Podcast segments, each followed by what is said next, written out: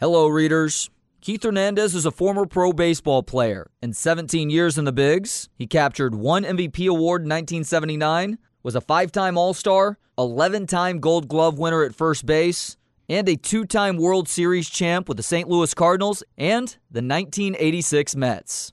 Currently, he serves as an analyst for New York Mets baseball, and he's now a published author. The book is called I'm Keith Hernandez. Keith, thank you so much for the time today. How you doing? I'm great, thank you. You said at the start of the book that there are plenty of books out there covering the 86 Mets and plenty of generic baseball books. You wanted to do something a little bit different. I got to say, I really enjoyed the honesty of the book and how you weaved the past of how you came up and established yourself as a major leaguer on and off the field with the present, including your broadcasting career and current thoughts on the game of baseball often alternating these things from chapter to chapter. Was that how you wanted to write the book from the get go, or a decision that was made after you realized you had so much to work with from the past and present? Um, you're right, spot on, my friend. Um, it was we realized this has been a two and a half year project, and it was going to be an autobiography up to present, and then there was that. Gosh, it would take another year and a half, and we'd already been extended three times on our deadline from Little Brown, and and they wanted a book that was with ninety thousand words, which is around um, uh, three hundred and thirty pages, which the book is so we more or less said, okay, let's just, everybody knows the finished product when I was in New York. No one knows my journey to that end, which was my childhood dream to be a star major league player. So the book uh, begins in obviously in my childhood, uh, my minor league years, and my Cardinal years, basically, and ends uh, in April of 19, the end of April 19. 80 after my MVP and batting title year when I finally had a good April and I realized that I was a major league player and I belonged on the same field and was a peer of the likes of Pete Rose, Steve Garvey, Willie Stargell, Tom Seaver, you name it. So I had arrived on the big league scene. So that's the gist of the book, the struggles that I had. It wasn't an easy road. Uh, I had a lot of uh, setbacks I got sent down by, by 1975 back to the minors. Uh, I struggled my first three years in the big leagues. Uh, so it's all there, and uh, that's what we tried to portray. Uh, you know that it wasn't an easy uh, yellow brick road for me. Keith, did you read any other autobiographies or biographies that kind of gave you some motivation or some tips and tricks on how to write this? Uh, I've read biographies a lot, but more more historical. I, I don't read a lot of uh, of sports books. Um, but uh, you know, I wrote it along with Mike Ponce, and uh, it was his idea. We kind of we don't write it in chronological order, and I liked that. Uh, I read my share of autobiographies, and you kind of go, "Gosh, can I get through the, can I get through the years when he was, you know, five years old, and can I get you know, to the point where he made history? This person, whatever this autobiography was." Uh, so we, he decided he wanted to bounce around, which we do and he, I thought he I thought he weaved in and out beautifully. Uh, the mo- the book the book moves. You it's an, it's it's a good read and and it's full of content. I'm really I'm pleased with it. Keith, you mentioned that you spent some time in the Cards minor league system. That included a stop in Tulsa. A couple questions based on that experience. Have you had any close calls with tornadoes in Tulsa? And also, what were cockfights in Tulsa, Oklahoma like in 1975? Well, it was a different period, a, a different time back in 1973 and 74, and uh, a little bit of 75 that I spent there. Um, it was uh, a big tornado. It's Tornado Alley, and we had a big tornado come through. Uh, several funnels uh, from they usually they usually travel in a northeasterly direction and uh, this one started in Oklahoma City in the morning, and we're due northeast of Oklahoma City around two hours. And uh, our game was called that night, uh, that that afternoon. They called us and said, "Just, just no game. The tornado's going to get here around five o'clock, and take care of yourself." So uh, it came, and uh, it was pretty scary. I I got caught in a in a gully. I mean, I was afraid to be in the uh, my apartment. I just remember reading stories about apartments just going up like matchboxes, and hmm. so I ran out into a gully. And next thing I know, within minutes, when the storm hit, the funnel landed around uh, 20 blocks from me, and it was a it sounded like a freight train. Scared the heck out of me. Um, but within five, within three five minutes, I was up to my waist in water, and I looked up at the trees that were swaying, and I said, "You know what? If these trees break and fall on me, I'm going to drown." So I ran up out of it and ran back into the into the apartment. And that gully was full of poison oak, and I had poison oak the next day from head to toe, uh, and I had to get a cortisone shot. it was just oh, a mess. Man. Um, so that was my experience. The cockfights, I had a friend that raised roosters and hens and bred them, and there were cockfights going on all over the place out there on the farms outside of Tulsa. It was very rural and it was just right out of a William uh, Faulkner book. You know, farmers out there with loads of cash, and and betting on the cockfights. And um, I went to around maybe a handful of them, and uh, just part of the experience. Today, you know, people probably get squeamish, and you know, it's not the best thing how you want to treat animals. That's for sure. And uh, but uh, different time, uh, different experience, and um, Tulsa was a great town. I really, I really enjoyed my time in Tulsa.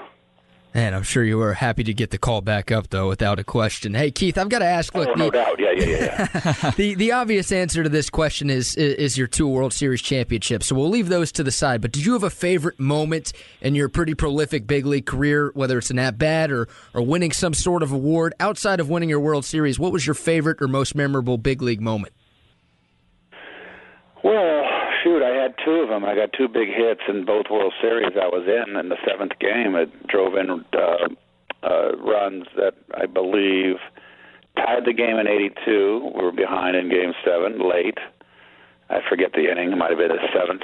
And in um, New York, uh, I drove in two runs, uh, or at late that um, in Game Seven. Also, it was uh, the same situation it was actually quite remarkable, and uh, that I, I remember getting up to the box in that seventh game and going, "Gee, this is like a rerun from '82. I can't believe it. Here I am again in a situation, the seventh game, in the seventh inning, or and we're down, and I got to get a base hit. And fortunately, I came through both times. So those are the two most memorable at bats of my career.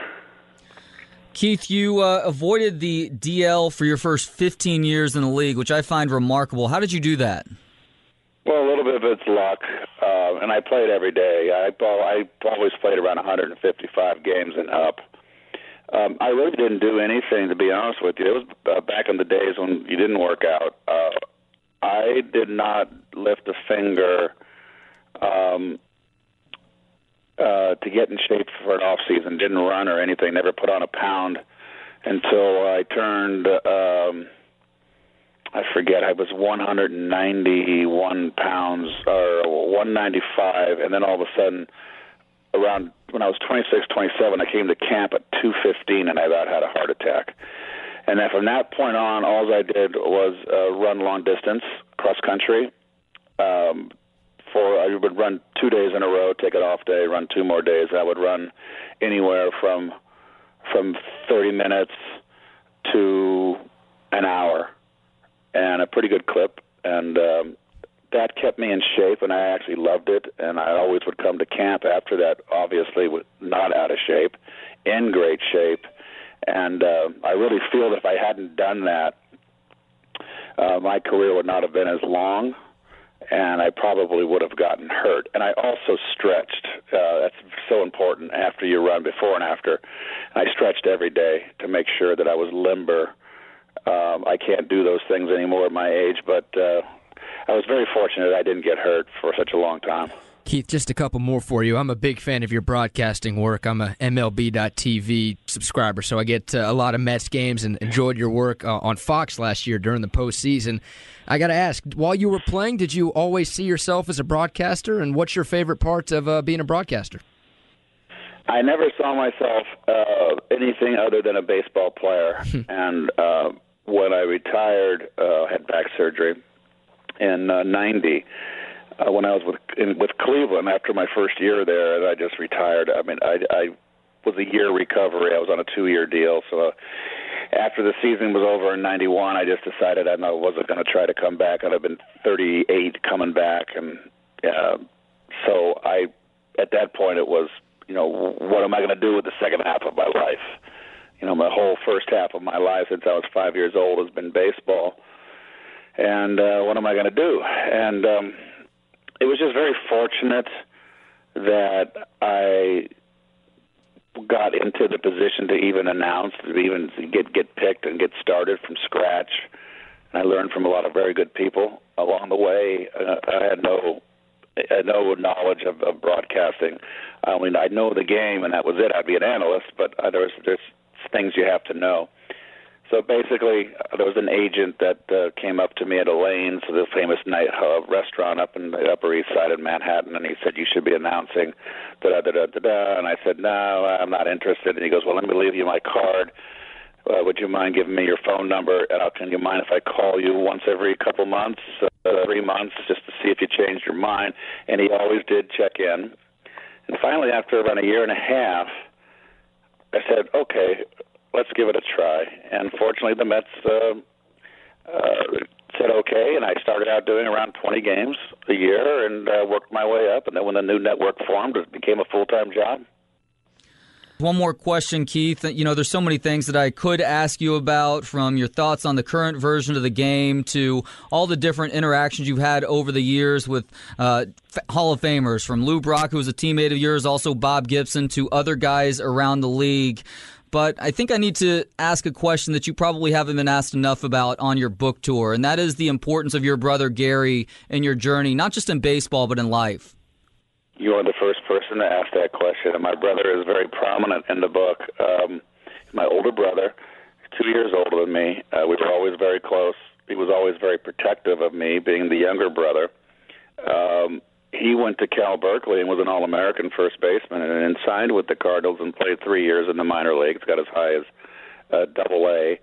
He has always been my uh, greatest supporter, um, there for me in the down times. Uh, he is uh, just an extraordinary brother. We're, we're, oh, I'm very lucky. And uh, I just, matter of fact, got off the phone with him a while ago, talked to him today back in California, and uh, I was very fortunate to have him. He was.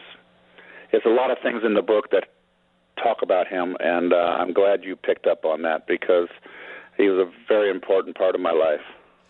Well, uh, I'm happy to uh, hear you talk about somebody who uh, made such a positive impact on you. And while there are plenty of stories about getting cussed out by Roger Waters and minor league baseball and major league baseball and uh, cockfights and prostitution and smoking weed at times, it's important to get the, the true substantive things out there when you're having a conversation like this. So thank you very much for sharing, Keith. And we really appreciate the time today, sir. Thank you, Keith. Thank you for having me.